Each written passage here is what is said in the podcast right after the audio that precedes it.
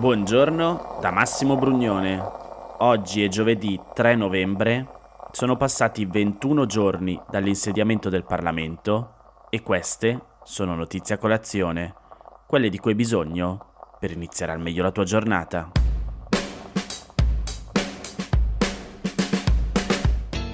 Il 30 ottobre si è concluso il seminario dal titolo I dati invalsi per la ricerca e la didattica e Repubblica racconta di due ricercatori, Michele Cardone e Emiliano Campodifiori, che hanno indagato sulle caratteristiche degli studenti dell'ultimo anno della scuola superiore che, in base agli esiti degli ultimi test invalsi, hanno raggiunto livelli tali da poter essere annoverati tra le eccellenze.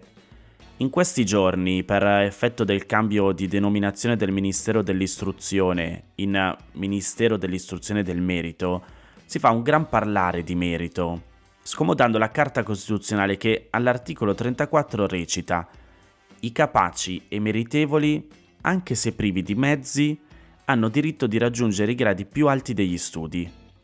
Nel 1947 i padri costituenti non potevano certo immaginare che dopo 75 anni una fetta di promossi alla maturità avrebbe raggiunto il gradino più alto della scolarizzazione nazionale con enormi vuoti e carenze da mettere perfino in discussione il loro stesso diritto di cittadinanza. Una situazione che preoccupa anche gli economisti che si rendono conto di quanto possa costituire un impedimento per la crescita del nostro paese l'elevato numero di maturati con carenti competenze in lettura, italiano e inglese. Ed è proprio su queste tre aree che i due studiosi hanno indagato, considerando come eccellenze gli studenti che nell'ultima rilevazione, quella del 2022, hanno raggiunto almeno il livello 4 in italiano e in matematica e il livello B2 in entrambe le prove di inglese. I livelli contemplati dall'Invalsi sono in tutto 5. Il primo livello denota competenze paragonabili a quelle attese per i ragazzini della terza media, quindi anche se sei all'ultimo anno delle superiori, in realtà appunto il tuo livello è da terza media. In altre parole, anche se col diploma della scuola superiore in mano, coloro che si piazzano al primo livello si trovano indietro di un intero ciclo scolastico. Coloro che sono a livello 3 rispettano le competenze del grado scolastico in cui si trovano e chi si trova a livello 4 o 5 emerge per conoscenze e competenze. Gli studenti che invece raggiungono il quarto livello in tutti e tre gli ambiti hanno una solida preparazione. Ora, spiegato il funzionamento, bisogna aggiungere il contesto. Una nota nell'ultimo rapporto Invalsi è stata posta sugli studenti cosiddetti eccellenti.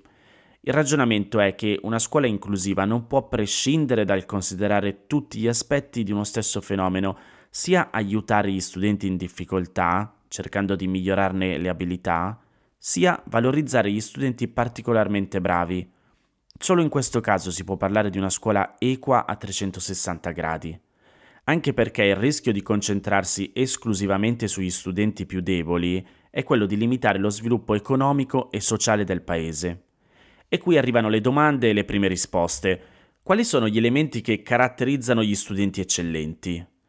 Dai risultati della ricerca emerge che il contesto di partenza da cui arriva lo studente pesa ancora parecchio sui risultati finali acquisiti dagli studenti della scuola superiore, anche se i libri e le tecnologie, se ben utilizzate, possono mettere in moto l'ascensore sociale. Possedere a casa una libreria colma di testi fa la sua parte. Tra gli alunni che dichiarano di possedere pochi libri in casa, la quota di eccellenti è pari al 2,3%, mentre tra coloro che dichiarano di averne almeno 200 la percentuale sale di 12 volte, attestandosi al 28%. Anche l'avere un PC, internet e una propria scrivania favorisce l'eccellenza, che lo so che starete pensando, vabbè Massimo, ma tutti hanno queste cose. In realtà no, non è così scontato. Soprattutto non è scontato che in una famiglia con due figli ognuno di loro abbia il proprio PC e la propria scrivania, quanto piuttosto invece sia l'uno che l'altro devono condividersela. E questo fa la differenza sulla preparazione finale. Dopodiché c'è il fattore regionale. Anche se i risultati sono poco omogenei, la regione di provenienza è determinante. In Valle d'Aosta, Trento e Friuli quasi un quarto degli studenti è tra le eccellenze, mentre in tutte le regioni del sud questa quota è sotto il 10%. Anche il contesto di provenienza rappresenta un handicap di non poco conto per emergere. La quota di eccellenti con ESCS alto, cioè l'indice delle condizioni socio-economiche e culturali, è il quadruplo di quelli con un SCS basso. L'indirizzo frequentato e il voto al diploma di terza media completano il puzzle. Gli studenti al top dei licei sono il 21%, 30 volte di più rispetto allo 0,7 di quelli degli istituti professionali. Ma anche l'origine dell'alunno e la regolarità del percorso scolastico giocano un ruolo. E lo stesso discorso vale per il voto di diploma della terza media. 1% di eccellenti tra quelli che hanno avuto 6 come voto finale, 48% tra i compagni che hanno avuto 10 lode.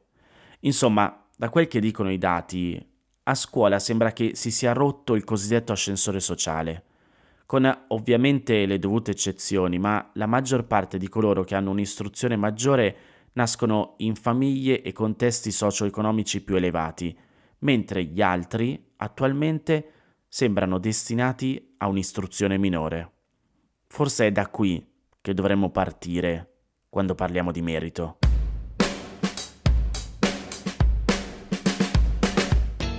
C'è una mega storia che vari giornali hanno affrontato ieri e che riguarda la Russia, gli Stati Uniti, le sanzioni e una raffineria petrolifera in Sicilia.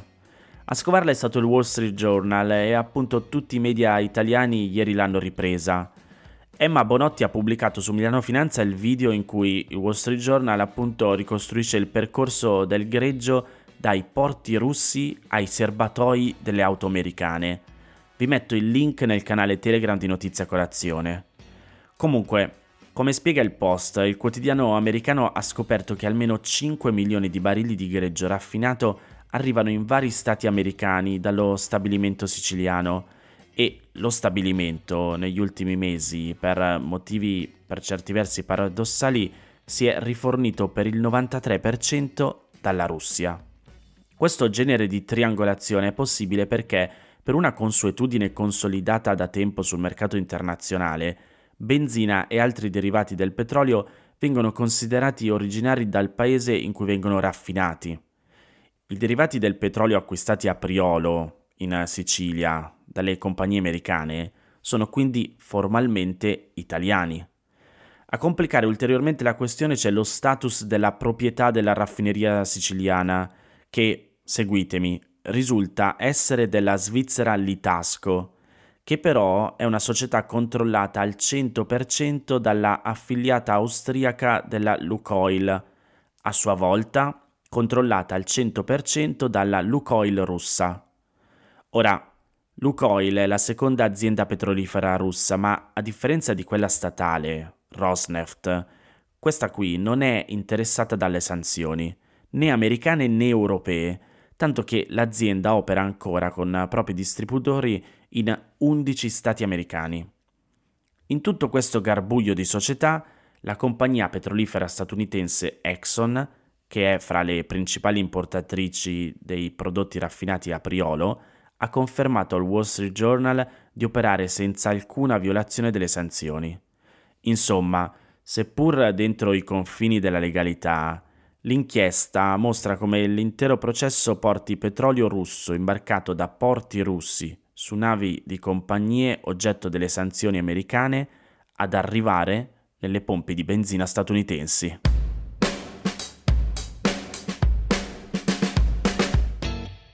Ieri a Milano faceva abbastanza freddino, ma nei giorni scorsi, ogni volta che uscivo dalla redazione per mangiare a pranzo, continuavo a ripetermi: sono solo con la giacca e la camicia. Non è possibile questo caldo. È un problema. Bene, che sia stato un ottobre anomalo lo sappiamo, ma a darci i dati precisi è l'Organizzazione Meteorologica Mondiale che ieri ha fatto sapere che in Europa le temperature sono aumentate di oltre il doppio della media mondiale negli ultimi 30 anni ed è il rialzo più alto di qualsiasi altro continente del mondo.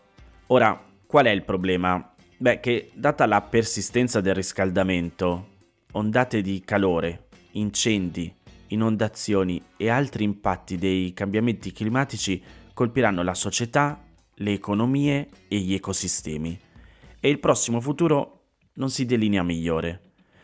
Indipendentemente dai futuri livelli di riscaldamento climatico, secondo l'Organizzazione Meteorologica Mondiale, le temperature aumenteranno in tutte le aree europee a un ritmo superiore ai cambiamenti di temperatura media mondiale. Guardando il dettaglio storico, le temperature in Europa sono aumentate in modo significativo nel periodo compreso tra il 1991 e il 2021, a una media di circa 0,5 gradi centigradi in più per decennio. Una tendenza che ha portato i ghiacciai alpini a perdere 30 metri di spessore dal 1997 al 2021, con la calotta glaciale della Groenlandia che si sta sciogliendo e sta contribuendo ad accelerare l'innalzamento del livello del mare. Nel 2021 gli eventi meteorologici e climatici ad alto impatto hanno causato centinaia di vittime, colpendo direttamente più di mezzo milione di persone e provocando danni economici superiori a 50 miliardi di dollari. Circa l'84% di questi eventi si riferisce a inondazioni o tempeste. Insomma, qualcosa su cui dovremmo decisamente deciderci di mettere davvero la testa.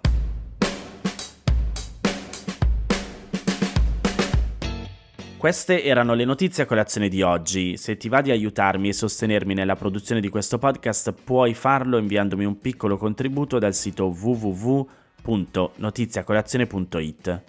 Se ti sei perso alcune notizie puoi andare indietro e ascoltare anche quelle dei giorni scorsi e se lo ritieni utile puoi condividere questo podcast inviandolo a qualche amico. È disponibile su tutte le piattaforme audio. Ricordati che se vuoi puoi iscriverti al canale Telegram di Notizie a Colazione per riceverle tutte le mattine direttamente sul tuo smartphone, oppure mandami il tuo numero di telefono alla email notiziacolazione chiocciolagmail.com per riceverle via WhatsApp. Ti aspetto domani per iniziare insieme una nuova giornata. Un saluto da Massimo Brugnone.